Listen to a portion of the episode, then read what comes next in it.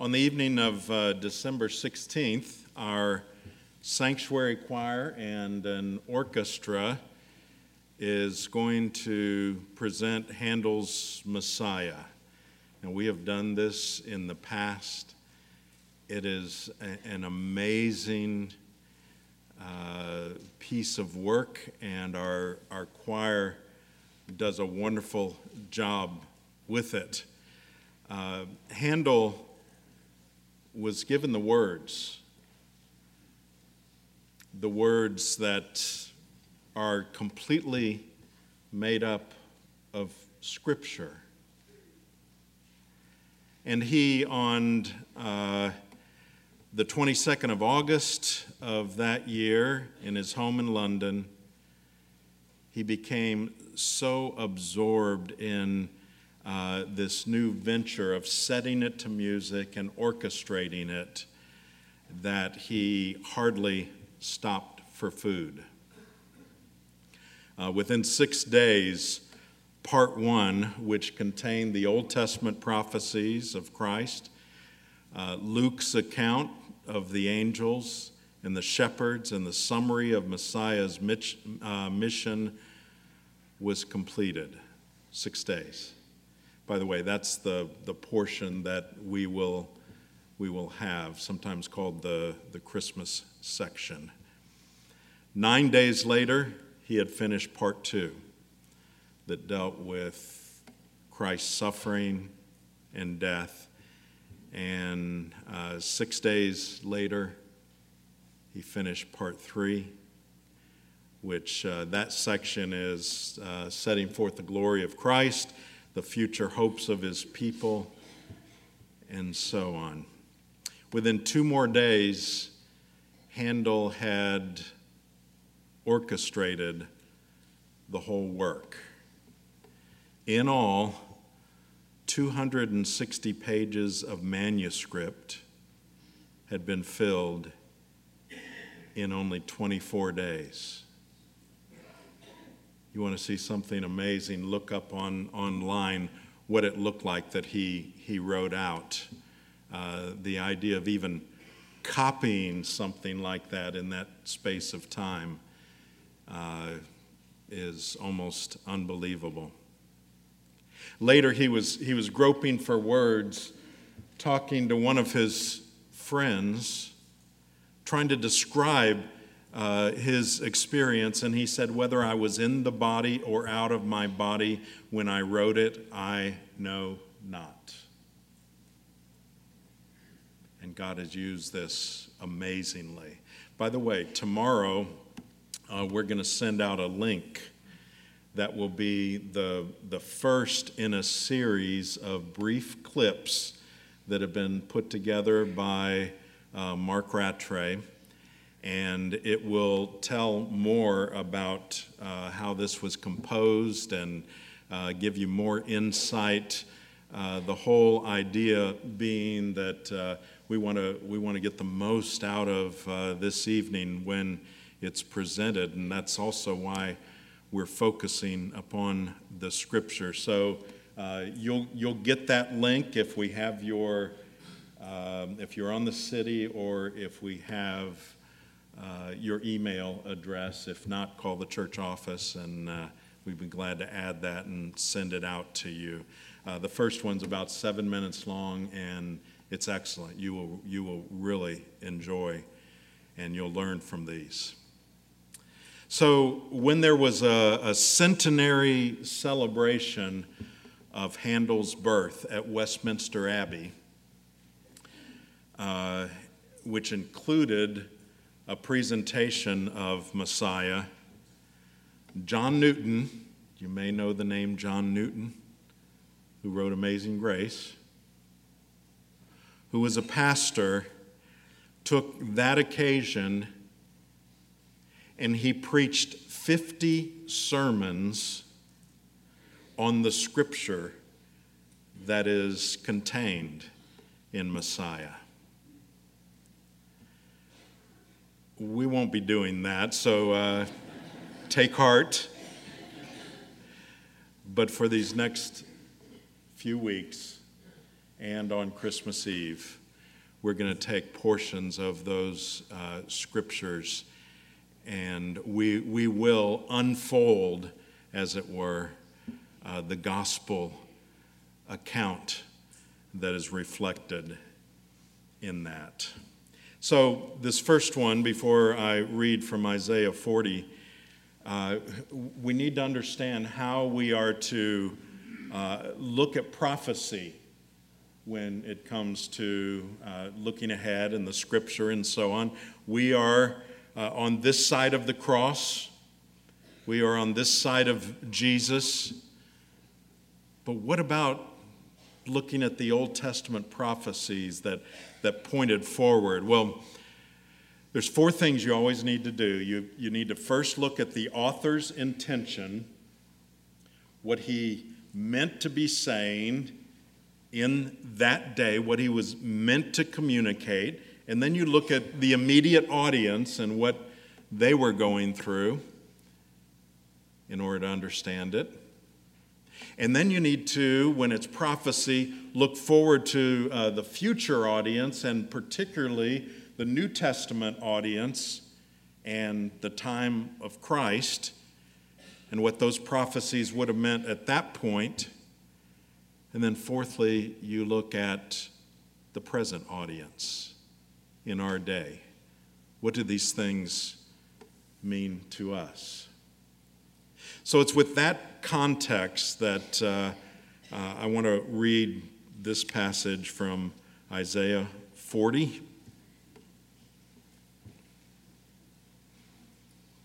Comfort. Comfort my people, says your God. Speak tenderly to Jerusalem and, and cry to her that her warfare is ended that her iniquity is pardoned, that she has received from the Lord's hand double for all her sins. A voice cries in the wilderness, Prepare the way of the Lord, make straight in the deserts a highway for our God. Every valley shall be lifted up, and every mountain and hill be made low. The uneven ground shall become level, and the rough places a plain and the glory of the Lord shall be revealed, and all flesh shall see it together, for the mouth of the Lord has spoken. This is the word of the Lord. Thanks be to God. Let's bow together.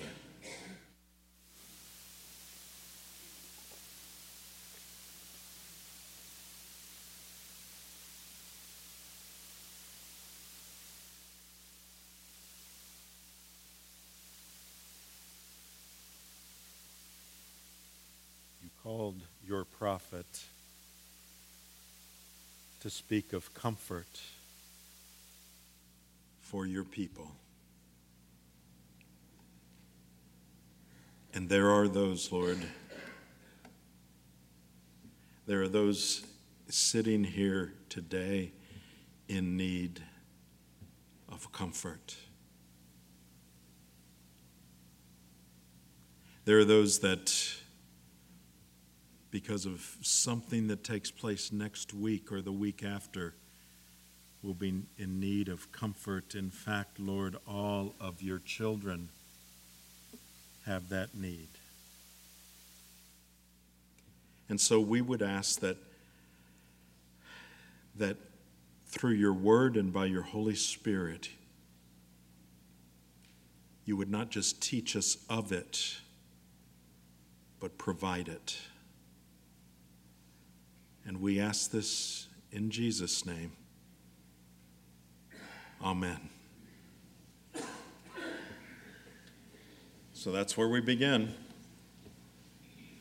The need for comfort for God's people.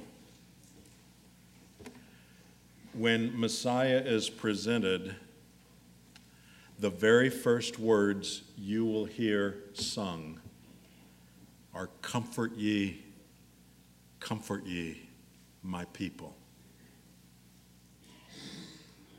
And it's from this passage.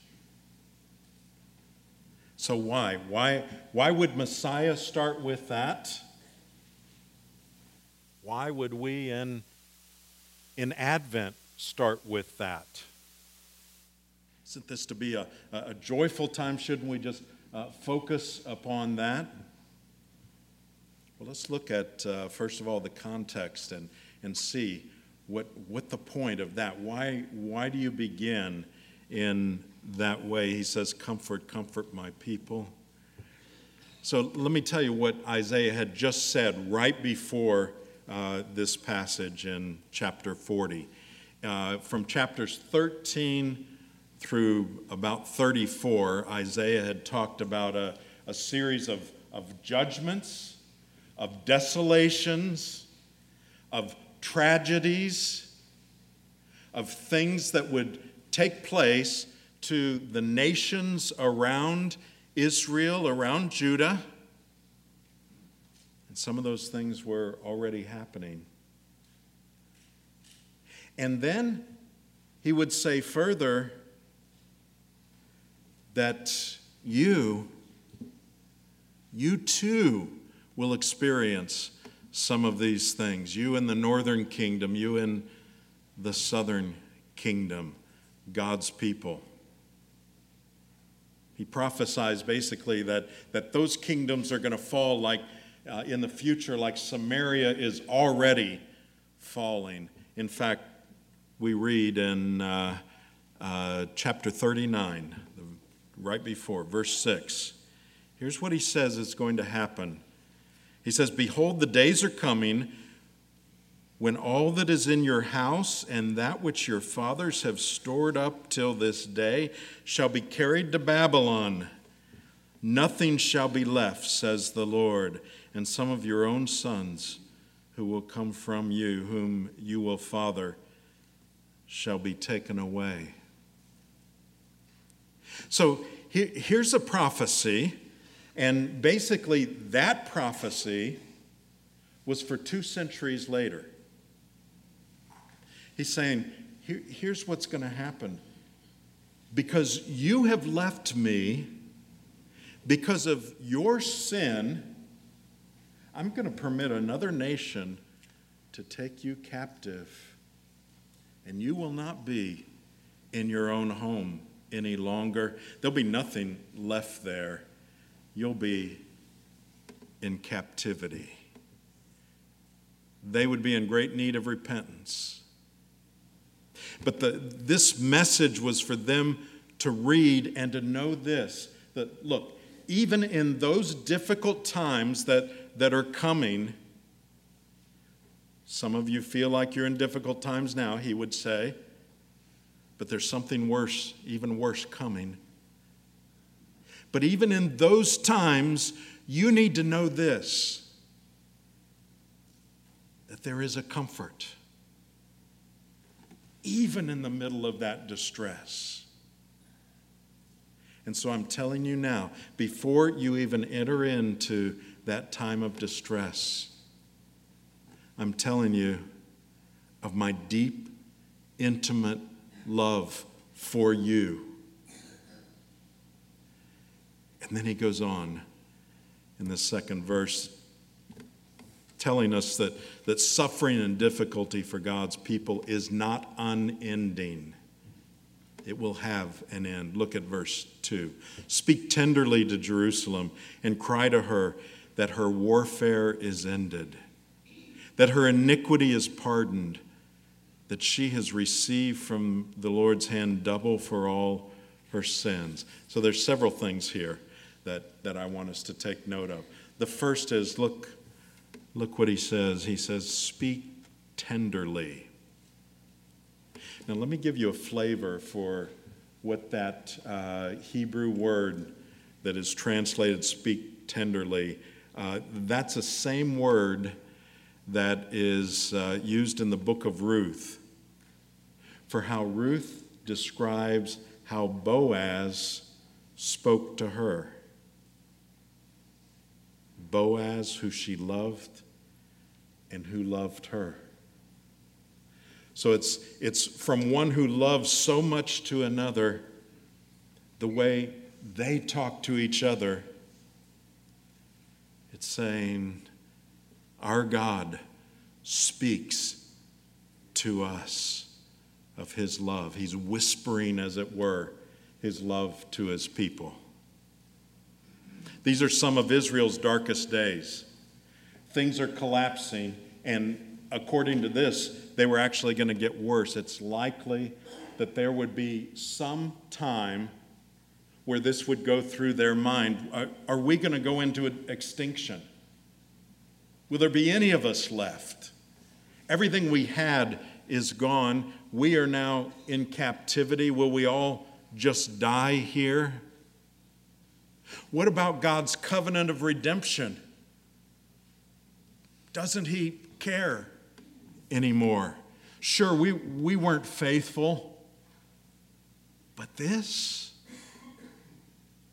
And God is saying, before you even enter into that most difficult time, the worst troubles, know of my love for you. And it's in spite of your behavior. God's in essence saying, You deserve to be forgotten.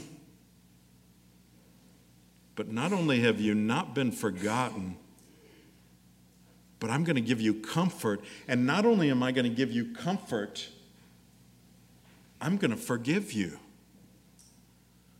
Not because you deserve it, but going back to his deep love for them.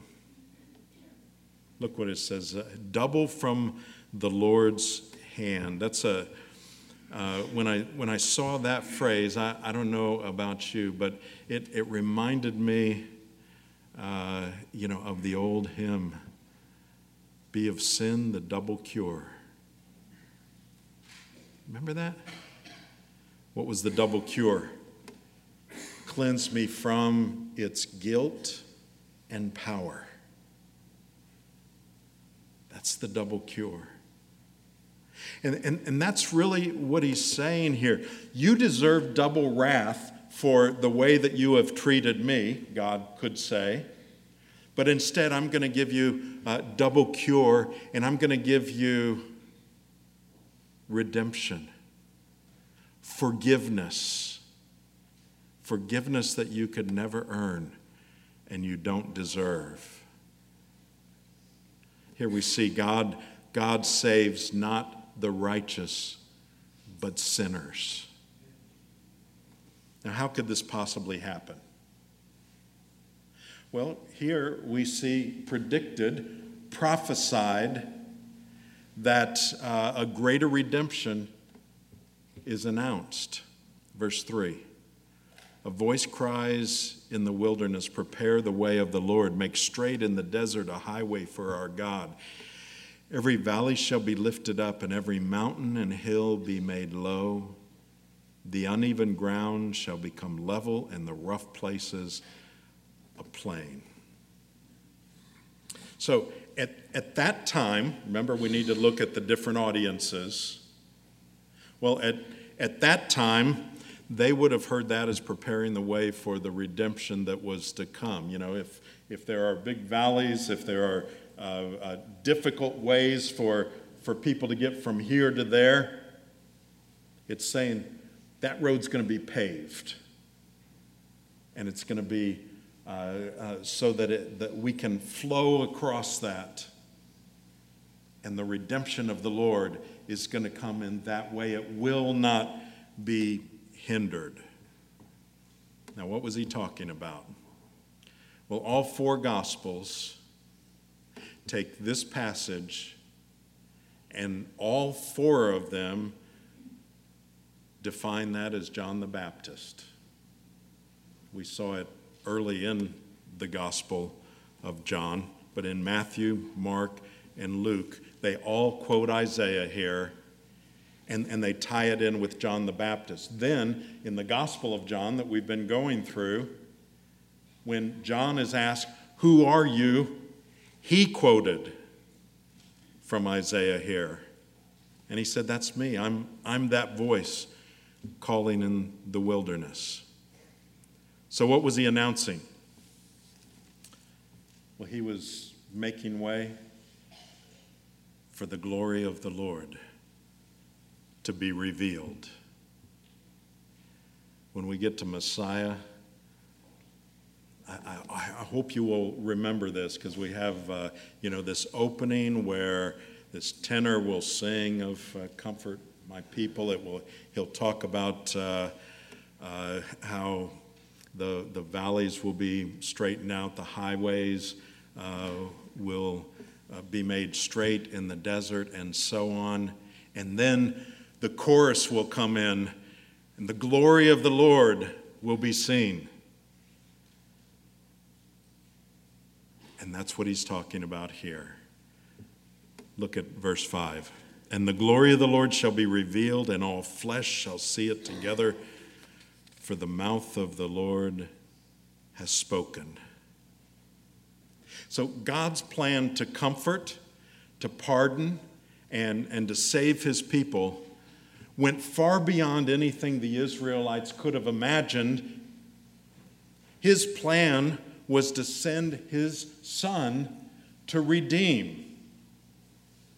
Now, that was all throughout the Old Testament. But being on that side of the cross before Jesus ever came, it would have been hard, hard to see. So if John was the voice of the one crying in the desert, what was he crying out about? He was, he was uh, crying out about the redemption that was to come, the glory that was to come. And who was he talking about? Well, he himself said, I'm talking about Jesus. So Jesus is that glory of the Lord that was to come. He was hailing the Messiah as the one to come. Now, remember in history class? So, yeah, some of you are going, ooh, I, am sure I took history sometime, but. Uh,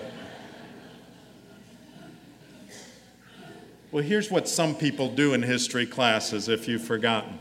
Uh, do you remember doing a timeline where you'd have all these events and you had to write, write down on this long piece of parchment, for some of you, paper, this long piece of paper, the dates and the events that, that went on. Okay?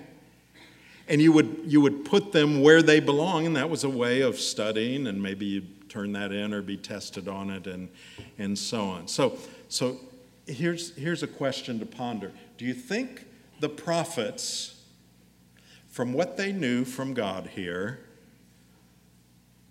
would have had a hard or an easy time doing a timeline like that? And I'm going to quickly give you what I believe is the answer.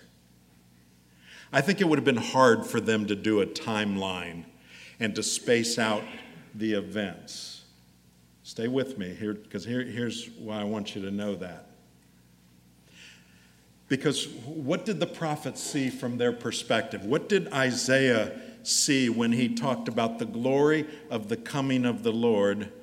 What they saw was kind of like if you're driving toward the mountains.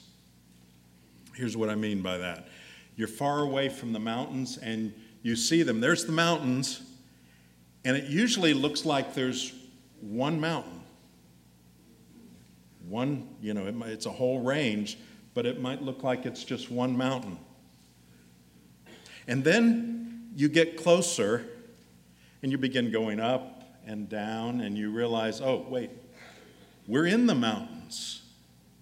And there, there's now there's mountains behind and there's mountains ahead of us. And that's what we were seeing way back there. But from way back there, they all collapse on each other. That's what the prophets saw. So here's what Isaiah was looking at when he said, The glory of the Lord uh, shall be revealed. He was looking ahead and he saw that mountain range. But what he was seeing was the coming of Jesus, the perfect life of Jesus and at the same time, he saw uh, that perfection leading him to the, even the glory of the cross to pay for his redemption. And then in that same scene, he would see the resurrection and the ascension. And he would see him coming back again and reigning from the throne. And so, as Isaiah looked ahead and he said, The glory of the Lord shall be revealed. And he did that in the context of, therefore, there is comfort. Comfort for my people. So, from Isaiah, fast forward to, to Luke 2, you have Simeon. There was a man in Jerusalem whose name was Simeon, and this man was righteous and devout. Listen to what he was waiting for waiting for the consolation of Israel, and the Holy Spirit was upon him. See what he was he was in this difficult time. He had seen Israel's difficult background, but he knew they were God's people and he was waiting.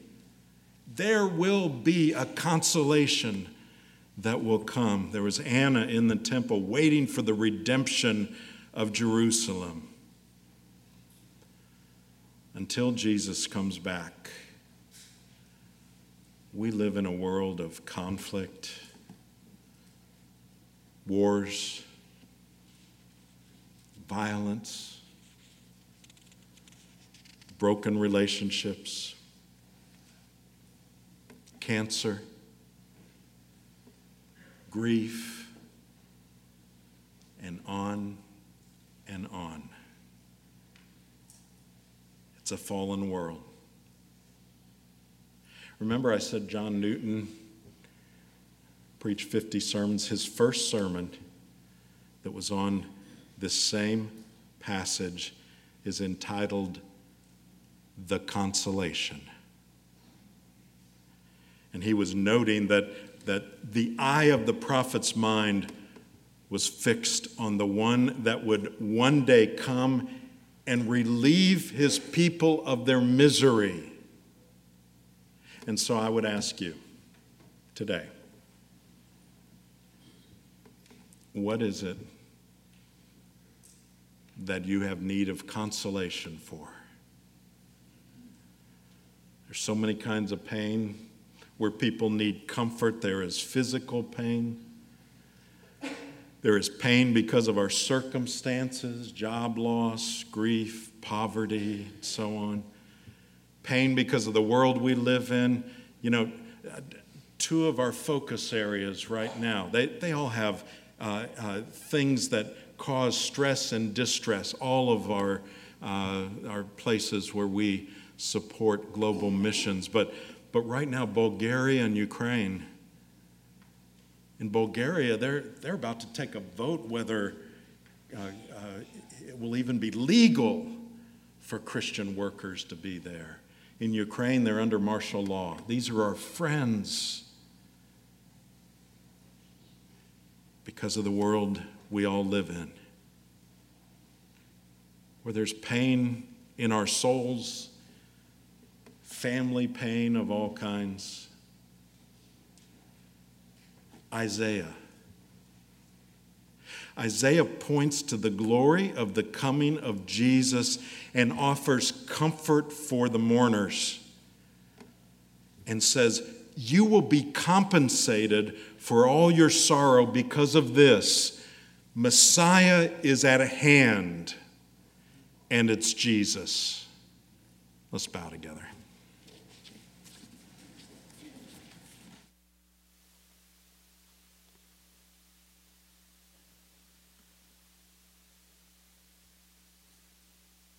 Lord, whether we know it or not, that is our greatest need. For the, the consolation has come. And even now, for those who would trust in Him, is here.